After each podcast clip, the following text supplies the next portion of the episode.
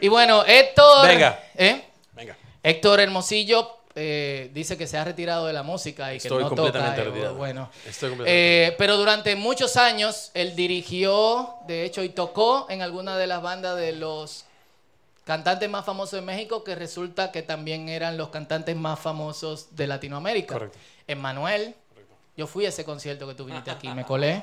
No habías nacido, papá. 82. Es cierto, sí. Cinco años. Ah, Mi tío pagó la boleta, tío Pablo. ¿Se acuerda? En Centro Olímpico. Entró, me dejó en un lado, me coló. Estaba Yuri, Emanuel. Ah, viste. Todo se derrumbó. Eh, Luis Miguel, de hecho, eh, hizo la producción musical de 20 años, esa canción con la que algunos de ustedes, ese disco con el que algunos de ustedes querían cortarse las venas. Eh, y luego, eh, bueno, vamos a dejar que, el- que- que esto fluya y él nos cuente cómo, cómo siguió por ahí. O sea, tenemos que empezar por esa, por esa parte. ¿Cómo iniciaste con, con la música? ¿Qué te llevó a hacer música? Eh, Bien, eh, un par de cosas. Um, la música siempre estuvo en casa. Mi mamita siempre tuvo un piano en la casa, ¿no? Eh, la doñita, claro. Y a los 11 años le rogaba yo por una guitarra y me compró mi primera guitarra. Eh, es un regalo, des- eh, eh, es una bendición descubrir cuál es el regalo que Dios te ha dado, ¿no? Y muy pronto yo lo descubrí y era la música. Bueno, era uno de muchos. Y la Biblia enseña que cada uno de nosotros hemos recibido un don. Unos a la, verdad de una manera, otros de otra manera. Pero acá no es dejar a nadie afuera. En mi caso lo descubrí jo- joven, pronto, ¿no? Y mi mamita tuvo el acierto cuando yo no quería estudiar. ¿Cuántos dicen amén? Y es que no tenía, la, verdad, mucha motivación. eh, mi papito se había ido de casa y eh, era toda una cuestión ahí. Eh, mientras mi mamá, un héroe anónimo, se echó a, a cuestas la familia. Eh, la familia de tres, eh, una familia muy normal, decían por ahí los locos Adams. Familia normal. Este, mi hermano mayor, eh, en la época de la adolescencia, este, fumándose hasta las alfombras, bro. O sea, increíble. Eh, Yo, aunque no lo crees, era un buen muchacho. De verdad. Y mi hermanita eh, enferma, seis años menor que yo, con una lesión cerebral profunda, ¿no? Y mi mamita echándose a cuestas como madre soltera, una, una situación así. Entonces, eh, por una parte, muy, muy animado escuchando a, a Deep Purple y a esas bandas de classic rock, ¿no? Y por otra parte, asomándome a la realidad y viendo que solo había dolor y tristeza, ¿no? Entonces, sinceramente, la música fue un, refugio para mí, ¿no? Y también una manera de buscar identidad. Este, papá se fue, eh, yo no merecía, yo no valía, no era suficiente, entonces vamos a tocar y, y- y- vamos, a vamos a hacer que alguien me ame por algo que yo pueda no ser, sino hacer, ¿no? Entonces ahí viene un poquito el, el- el problema de la identidad. ¿Qué me define? ¿Lo que hago y lo que tengo o lo que soy? Yo tenía una crisis de identidad tremenda, ¿no? Eh, necesitaba dar ese, ese, ese, ese background porque en realidad eso es lo que me llevó a la música. Entonces, cuando, cuando ya estoy tocando bastante la guitarra y, y classic rock y esta onda, yo quería estudiar. Y le dije a mi mamá, ya no quiero estudiar eh, eh, la preparatoria, o como dices aquí, el, el La bachillerato, el secundario, bachillerato. ¿Y qué quieres hacer? Pues quiero estudiar música. Y literalmente de la mano me llevó, tocó la, la puerta del... el, Y saliste de la secundaria. Sa- Salí, eh, no, no terminé, no terminé. La única carrera que yo cursé, yo se los digo a mis hijos, ¿no? Eh, lo único que cuando les digo algo de música, les digo, mira, lo único que estudié es música. Y las cosas son así. Ponme un poco de atención, ¿no? De, de- de matemáticas ve con mamá. Entonces, eh, eso así que, que, que- que entro a la música y muy pronto, eh, pues, eh, hago un casting. Ya tenía yo este, unas bandas que, con las que estábamos haciendo giras en el interior de México, haciendo shows eh, internacionales y tocando top 40s que le llaman, o la música más popular ¿Cómo en, se en el llamaba radio. esta banda, por ejemplo? Ese, ese se llamaba Punto y Coma, nada que ver. O sea, la conocía mi abuelita, mi mamá y un par de primos por ahí, la, la verdad. Eh, pero una vez entrando en el conservatorio y dedicándome, dedicándome, dedicándome, eh, conocí a un bajista, Rudy Machorro, que me invitó a hacer un casting para, para Luis Miguel. No, para, para Emanuel. Yo tenía eh, 19 años en el 81. Y entre muchos guitarristas, es interesante porque en México era como el trampolín. Ahora el trampolín se llama YouTube. ¡Eh! ¿No? Pero, pero antes este, el trampolín se llamaba México. Por alguna razón geográfica, no me preguntes. Por el media, eh, televisión, qué sé yo. Y entonces, este, hice, hice un casting y me quedé en la banda de Manuel y yo siempre había soñado con salir de México y conocer y, y, y fue mi talento el que me ensanchó el camino y me llevó a esos lugares, ¿no? Y, y- de repente, de la nada, tenía 19 años y me encontré en mi primer concierto internacional con 70 músicos en una orquesta en el Radio City Music Hall de Nueva York. Wow. Y, estaba yo así impresionado, pero dentro de mí, aunque estaba probando las mieles del éxito dentro de mí, había un tremendo, tremendo, tremendo, tremendo vacío y me acuerdo que me salía a las calles, a la calle de Broadway y tratando de llenar ese vacío con una obsesión que yo tenía, que era la pornografía, ¿no? Entonces, este, era, era, era y, recuerdo que, que- llegaba yo a la, a la- a la orquesta y hacía, mi trabajo, me dedicaba yo mucho a mi trabajo. Entonces lo hacía pues con excelencia. Y toda la gente en la orquesta y los americanos estaban pues impresionados por un muchacho joven que hacía también su trabajo, ¿no? Pero en la tarde me iba y, me, y perdí en las calles tratando de llenar un vacío, ¿no? Esa, es- esa era, mi vida. Sí, Y, y cuando llegaba a México, em, eh, eh, sesión de grabación, sesión de grabación, sesión de grabación. Entonces es- eh, eh, había muchos festivales también, tocaba en muchos festivales, conocía grandes músicos y, y cuando fue el mundial en, en- en el, en el 86, es- eh, claro, eh, eh, lle- llegó la RAI y la televisión italiana con unos músicos extraordinarios. No sé, fui a, por primera vez el primer mexicano, Emanuel, en la Quinta Vergara, allá en Chile, cuando todavía no había un auditorio, sino era una montaña nada más. Este, y conociendo muchos músicos y españoles e italianos y, y- y- y- aprendiendo muchos, mucho de ellos, pero, pero en mi corazón así un vacío y un dolor y, sin avanzar, avanzando y sin avanzar, ¿no? Dando como vueltas en el mismo lugar. Pero ¿cómo fue particularmente de ese vacío la experiencia? Claro, eh, y en una casa pequeña, así, en una comunidad como el Círculo, un día se abre la Biblia y se explica el Evangelio y, y el velo me es quitado y el- la gracia de Dios me es revelada, ¿no? Porque yo escuché el Evangelio cuando tenía 13 años y solo me reí. Y curiosamente el mismo pastor del que me reí, ese día me predicó el Evangelio y el Evangelio es que, que, que ese quebranto se debe a que tú estás en una relación quebrantada con tu Creador. Y hay alguien que vino a, a- a- a reparar esa relación, se llama Jesús, cuando Él murió en la cruz llevando todos tus pecados. Y entonces yo creí eso y, le abrí la puerta de mi corazón y fue el día y la noche, Fausto. El día y la noche. O sea, es, es por eso que la, la- la- en la primera de- carta de Juan, capítulo 1, dice que Él es la plenitud de aquel que lo llena todo en Su plenitud llenó todo en mi corazón. Entonces, al día siguiente estaba yo devorándome la Biblia, estaba yo en mi clase de acústica a las 7 de la mañana en el conservatorio, tenía un break de 8 a 9 y estaba abajo de los árboles leyendo después con todos mis amigos en el conservatorio. Con todos mis amigos les, invitaba, venga, vamos a leer. Eh, Jesús me ha encontrado y su amor es tan grande y hay tanta riqueza en, en su palabra y leíamos y compartíamos y donde quiera que me paraba, ¿no? Hubo un cambio a mí tremendo porque yo, yo, conocí- yo entré a la, a banda a la que entré con Emanuel, entré sin Cristo, sin fe y sin esperanza y ahí fue que me convertí. ¿En qué año? En el año del 82, fi- eh, principios del 83.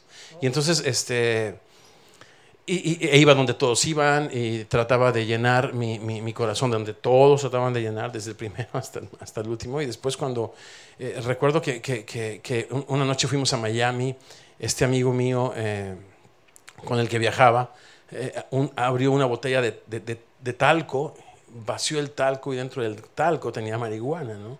Y entonces este, yo, yo entendía del quebranto y el dolor que estaba viviendo.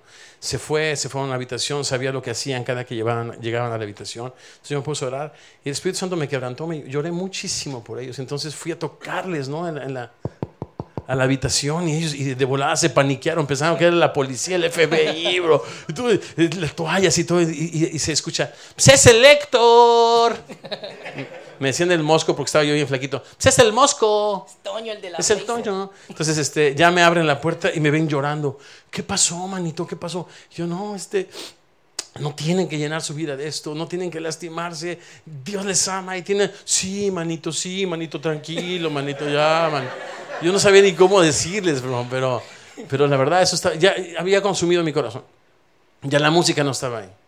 Y dejé de amar la música desde entonces. Lo digo, en mi caso, era un paliativo, era un analgésico y le perdí el amor. ¿Y cómo, cómo equilibraste la... que seguiste tocando con artistas Oh, sí, famosos sí, claro. y siendo cristiano? ¿Cómo equilibraste Y eso? entonces siento yo que, que como te platico mi historia, eh, de, de ahí eh, me casé con Gaby y este, cuando le dije a mi, a, mi, a mi suegra que quería ser pastor, digo, casi se cuelga de la lámpara, uno de mis, eh, de- uno de mis, de mis eh, cuñados, todos, mis, eh, todos son hijos de general, mi, mi suegro, general de brigada. Entonces, llega, eh, sí, imagínate, papá. Y llegaban todos con pistola, bro. ¿no? Y tú con guitarra, Sí, con- yo con guitarra, sí. Y cuando me entrevistan, ¿y, qué, y, qué, y qué- de qué vas a mantener, o, a- a- ¿no? ¿Se entiende? va? Mantener a mi, a- a mi hermana. Bueno, pues soy músico, pero, pero ¿cómo? No, no, estoy hablando de una profesión seria, bro. O, estás muy joven, estás estudiando algo aparte de la música. Bueno, sí estoy en el conservatorio y estoy estudiando pues la carrera de composición. No, no me estás entendiendo. ¿De qué vas a mantener a mi hermana, no? Y este y, cuando les voy diciendo que no solamente músico, sino cristiano, no, casi ahí casi me, me crucifican.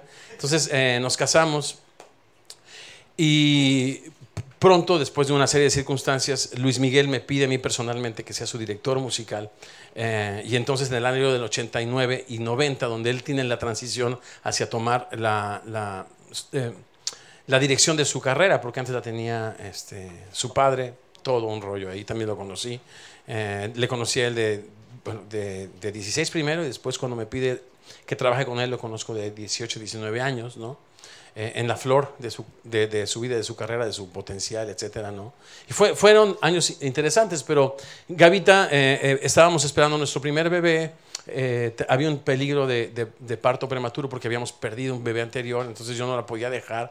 Tenía todos los arreglos, tenía toda la banda, tenía todas las secuencias, tenía absolutamente todo armado, la banda armada, pero yo no podía ir. Y entonces tuve que renunciar al trabajo de mi vida, ¿no? Y decir, y, y yo era jo- joven, tenía 25, 26 años y ya estaba yo dirigiendo toda la banda, muy buenos músicos todos y demás.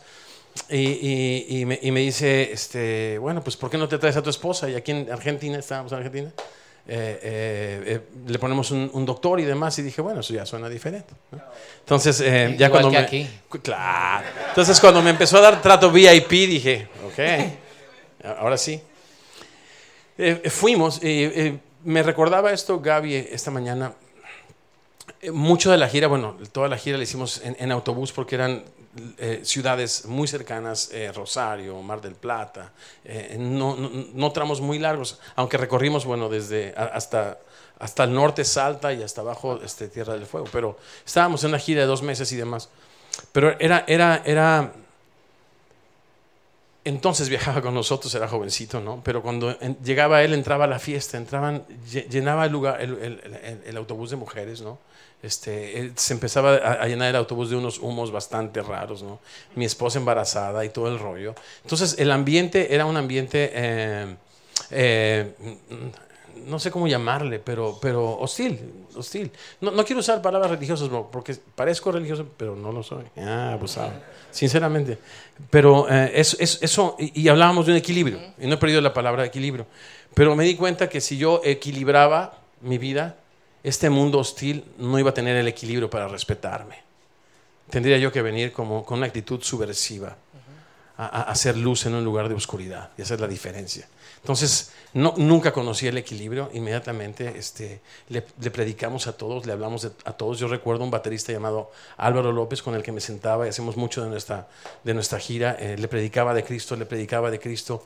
En, una de esas, en un momento dado recibió a Cristo, estaba, estaba caminando con Dios y una de las, mujer- de las muchachas que cantaba, este, bueno, tenía una relación con él y una vez así me le puse en la puerta de la habitación antes de que entrara a la habitación y dije, Dios tiene algo mucho mejor para ti, Álvaro. Y así con lágrimas en los ojos. O sea, yo no conocía el equilibrio. Yo no dije, ah, estoy, déjame orar por mis compañeros, Señor. Y Dios, y te los encargo y pues tú te encargas. Sino era, era alguien que, que- como dice eh, eh, Judas, ar- ar- arrebátalos del fuego, aborreciendo la ropa contaminada con, sus- con, su, con su carne. Entonces, realmente no, no, no, hubo, no hubo un equilibrio. Es, un poco lo, lo que tenemos en nuestros boletines. Eh, ¿Vives para ti o vives para otro? ¿Dónde está el equilibrio? O sea, Jesús lo puso en, en- paradojas. El que, quiere ganar su vida la va a perder, pero el que quiere- esté dispuesto a perderla por causa de Cristo la va a hallar, la va a encontrar, ¿no? Y entonces yo he encontrado mi vida y ese famoso equilibrio en perderla para Cristo y para el servicio de Dios, ¿no? No sé si esa respuesta te satisface, bro. Si no, pues hay, hay, brega con eso, bro. ¿Y, en, qué en qué momento tú decides dejar eso y eh, entrar a lo que se llamaba Torre Fuerte? Hace, eh, Era, era muy loco porque eran años donde no existían eh, eh, conciertos cristianos. O sea, haz tu research. Quizás vas a decir, ah, es cierto. No, exist- no, existían. O sea, Marcos Witt, uno de los pioneros ¿no? de la música cristiana, cantaba con un pianito. Entonces fue a nuestra ciudad a cantar con un pianito y Gaby, Gaby fue a ese concierto porque era muy, muy conocido y muy amado y muy querido, ¿no? Y, y Gaby oró, dice, Señor, y, y, y si, cuidado con la esposita ahora, ¿eh? Cuidado con la esposita ahora. Y si mi esposo está con, este, con esta producción tan tremenda, tocando con Luis Miguel por todas partes, y, y- y este pobre hombre... no, no, para nada. no. Y Marcos este, está con su pianito. ¿Por qué no hacen ahí una cosa? De verdad, seis meses después estábamos juntos este, ahí con Álvaro y con Torre Fuerte, eh, tocando nuestro primer concierto con, con, con Marcos. Bueno, eh, ¿cómo dejé? Que era, para que entiendan, era revolucionario. Eh, la música cristiana, cuando yo acepté al Señor, José Rafael, otros, aquí era, era difícil la cosa. Entonces entra Marcos Sweet Torres fuerte, es como, wow, y estos tipos. Sí, la verdad. Y este, recuerdo que hicimos algún concierto, un congreso en, en, ah, en Puerto Rico, en una, iglesia muy grande, pero tradicional. Y en este, este momento de música, donde hacía el solo de, de batería Álvaro y, salía a, platicar su historia o su testimonio, la gente literalmente una a una empezó a vaciar el auditorio. Y nos quedamos solos. O sea, eso yo lo viví, a- nadie me lo contó. Y entonces este, le empezó a platicar su testimonio a las bancas. Y el Espíritu Santo no cayó, porque a las bancas, ¿cómo caer? Pero al, al día siguiente la gente este, escuchó su historia, escuchó la predicación, los líderes se quedaron ahí. Y al final hubo una fila grande donde nos pedían perdón. ¿no? Y así el, el- el- pastor, el, el- anfitrión, este, explicó un poco. Y bueno, vivimos esas cosas. Vivimos en México esto de que estábamos cantando con, con Marcos Witt. Yo quiero ser. ¿no? Una Ah, claro. Y de, y de repente, wow, wow, y que te apagan el switch, wow, wow, ¿no? Y, este, ¿Pero por qué? en ese momento, digo, la experiencia de todos era muy frágil, era muy nueva, y Marcos se puso a llorar. Ya después se le hizo, ¿cómo se dice? ¿Callito? Ya, se le hizo. Pero este, sí, así. Entonces éramos, éramos mega maltratados en la iglesia.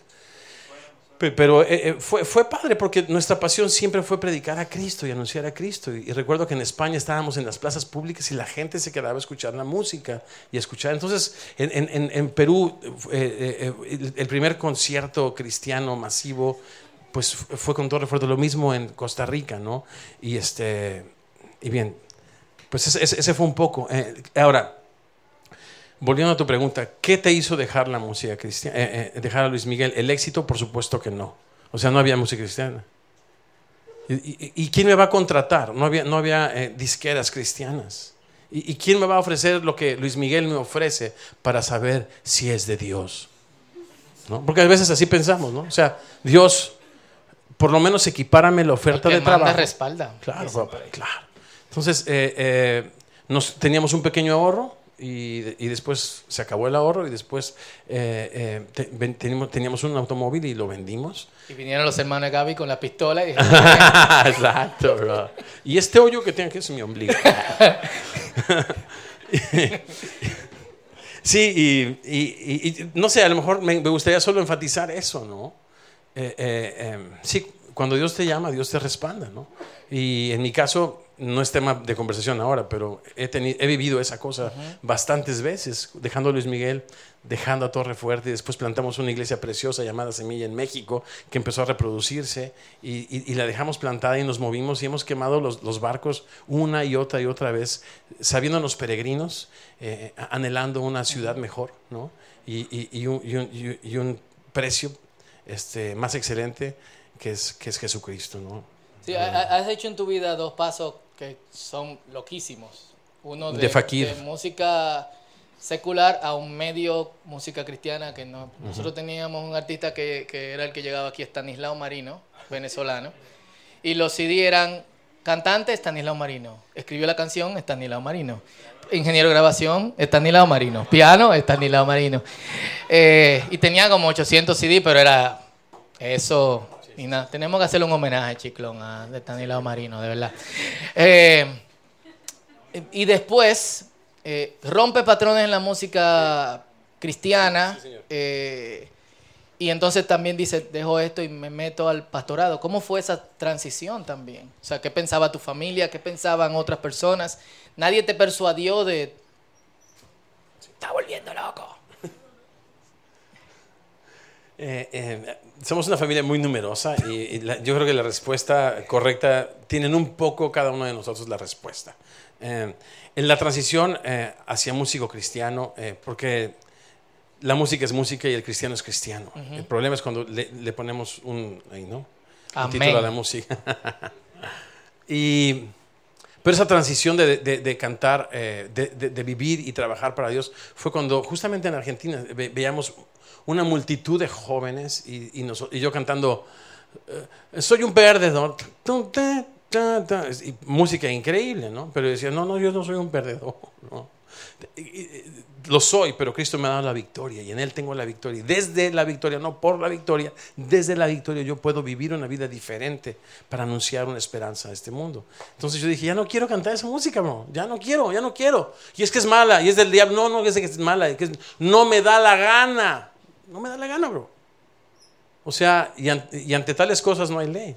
Sea, ya, ya subí el nivel de la conversación de que si es mala y es buena, es bueno cantar en el mundo, es malo cantar en el mundo, no. En mi, en mi caso es amar al, al Señor con todo tu corazón, es eso, de toda tu alma, con todas tus fuerzas, la- las de tus dedos, las de tus piernas, las de tu voz. Yo dije, yo quiero vivir mi vida, nada más tengo una vida para vivir, la quiero vivir para Dios. Y, y- y he seguido cometiendo muchos errores, pero en mi corazón hay esa pasión, quiero ser útil en las manos de Dios para extender su reino. No me quiero dedicar a ninguna cosa más, no me da la gana. Ahora, no significa tocando música no cristiana no puedas hacerlo, pero en mi caso era algo del corazón que tenía que hacer. Dicen grandes males, grandes remedios. Yo necesitaba poner mi, mi- mi- mi- pie fuera de ese lugar eh, para poder enfocarme en hacer esa música cristiana. Y te platico, Pausto, y familia del círculo ha sido loquísimo, porque yo, eh, yo me dediqué después a, a plantar esta iglesia, pero ahora que he salido un poco, me he encontrado a muchísimos pastores que conocieron a Cristo con la música de Torre Fuerte. Muchísima gente. Digo, no pertenecen a esta generación, chicos, pero créanme. Con la mano en la Biblia les digo. Esto que, esto que estoy diciendo es, es ridículamente verdadero. Entonces digo, ok, no, sirvi- no es que cantando música cristiana se sirve a Dios y cantando música secular no se sirve a Dios. Yo entiendo eso. Pero Dios, en mi caso, me guió así. Y el fruto está que hay miles de personas que vinieron al Señor. Digo, por su gracia, porque al final del día, la conversión de un alma es una obra divina. Nadie puede venir al Padre si no es traído por mí. ¿no? Si, si el Hijo no les llamase. Entonces no es nosotros, pero fuimos un instrumento en su momento. ¿no?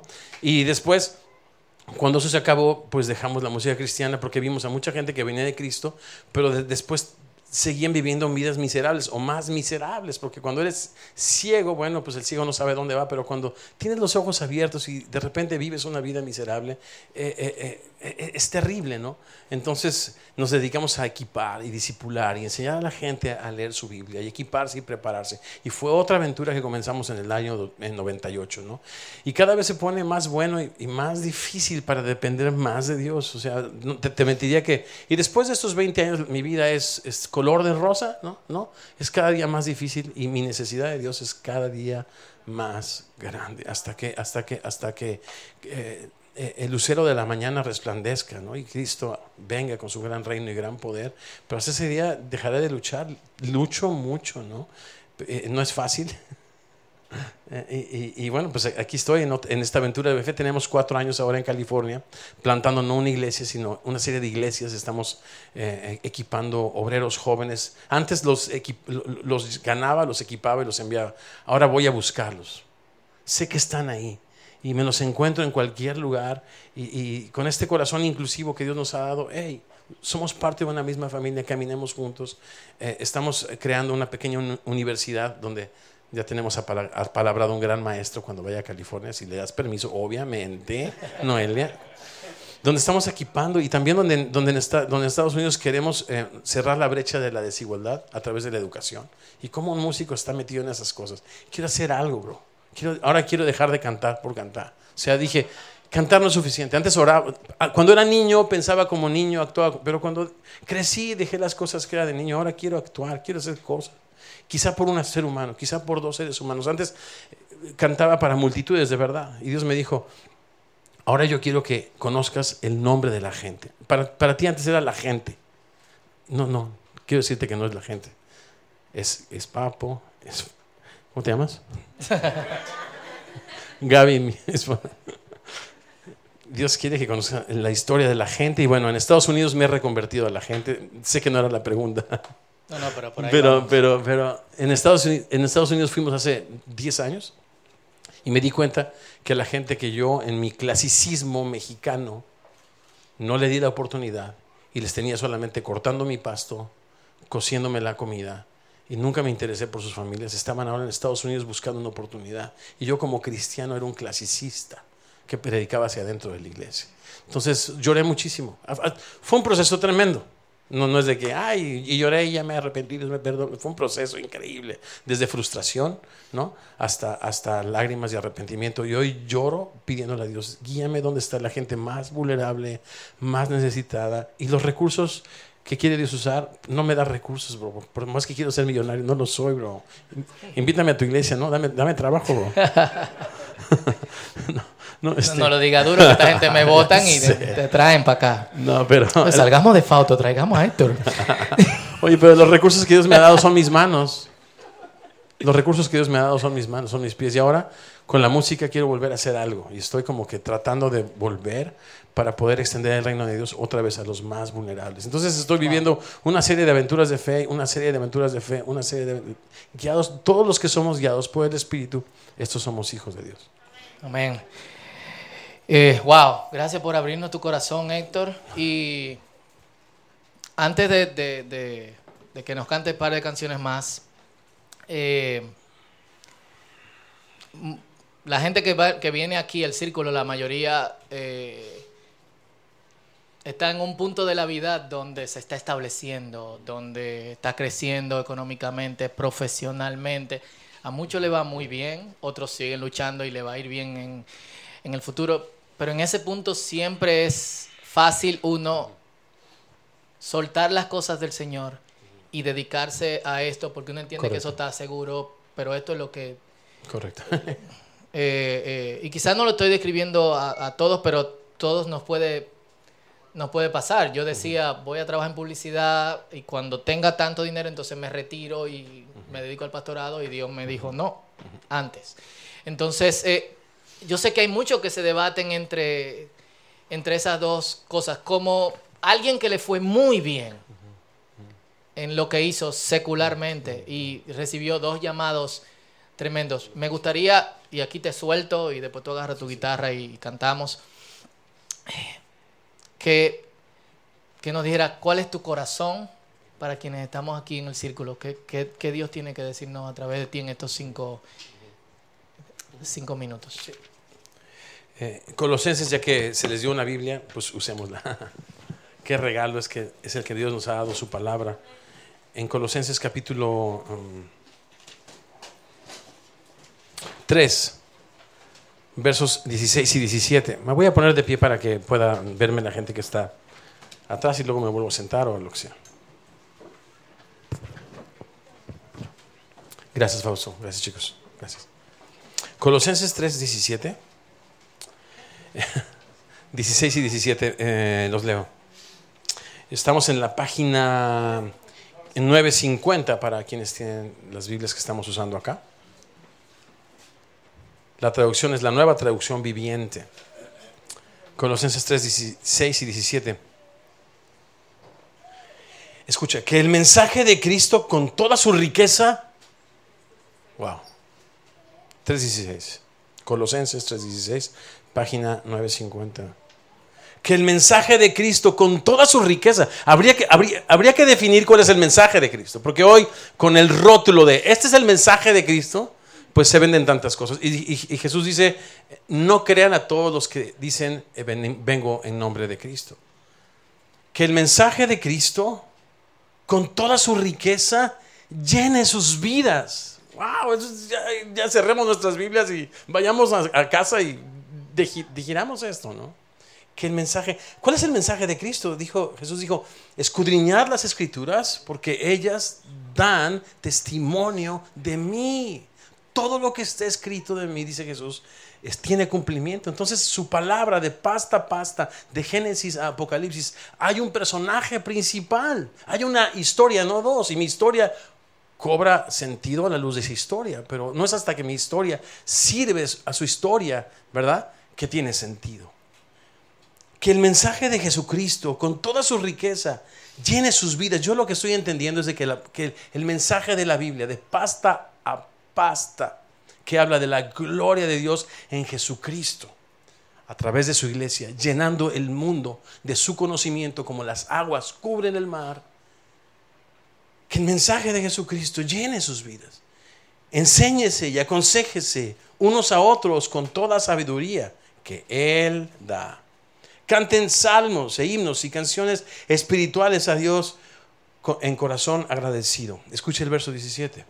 Y entonces sí, y todo lo que hacen, y todo lo que dicen, háganlo como representantes del Señor Jesús y den gracias a Dios Padre por medio de Él. Y es que queremos meter al Señor eh, o encuadrarlo eh, en ciertas formas y nuestras fórmulas no dan eh, resultado, ¿no? Pero si tú eres un músico que tocas en la música secular, esto es para ti. Para mí tenía un llamado, para mí tenía un propósito. Y es como el don de lenguas. ¿Hablan todos lenguas? Pues no el don de milagros. Hablan, hacen todos milagros, pues no.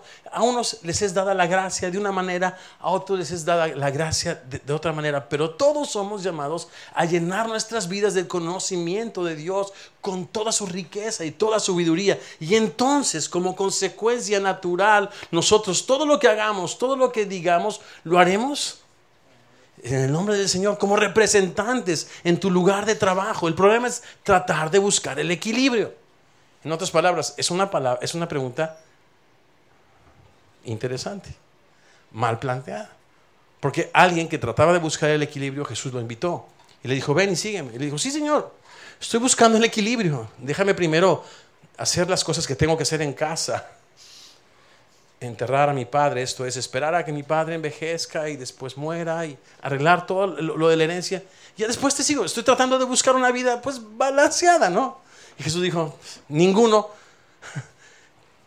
que pone las manos en el arado y voltea para atrás es digno de mí. O todo o nada. Jesús no buscó una vida balanceada para venir a este mundo. Él venció la muerte a través de la muerte y su resurrección. Entonces, eh, yo tengo en los dos minutos que me quedan un consejo práctico. No crean que vine a predicar vine a dar un consejo práctico. ¿Cómo podemos entonces llenar en nuestra, nuestra vida del mensaje de Cristo con toda su riqueza a fin de que vivamos como representantes? ¿no? El problema está eh, en pensar que, eh, religiosamente que Dios está esperando que yo haga algo para que Él responda. La Biblia enseña es, que Dios es el que inicia y el hombre responde. El problema es cuando tratamos de iniciar y dar y esperar a que Dios haga algo en respuesta. No, no, no. Dios ya lo hizo. ¿Cuál es la obra de Dios? Le preguntaban a Jesucristo en Juan 6:39. Esta es la obra de Dios, que creas en aquel a quien Dios ha enviado. El, libro de Efesios, el libro de Efesios es fantástico. Léelo y, nota las posturas, sentado y después eh, eh, presenta al discípulo de Cristo andando y después presenta al discípulo de Cristo eh, firme. Y es un poco la descripción de la vida de un discípulo. La vida de un discípulo comienza no andando, comienza sentado en lugares celestiales, capítulo 1. Y después, en respuesta andando en amor, andando en la luz, andando, andando en el Señor, y al final firme en la fe, firme en la gracia, firme eh, eh, resistiendo los poderes del mal desde la victoria, no por la victoria. Entonces, ¿cuál es la recomendación? Eh, que nos llenamos del mensaje sentados en lugares celestiales de Cristo, que Él traiga una revelación diaria a nuestra vida a través de su palabra que nos transforme. Y aquí está el consejo, les dije que les iba a dar un consejo. Mis minutos son diferentes a sus minutos. son dólares. No me hay. Qué mal. no puede ser este bro. Ok, ahí les veo el último. minuto.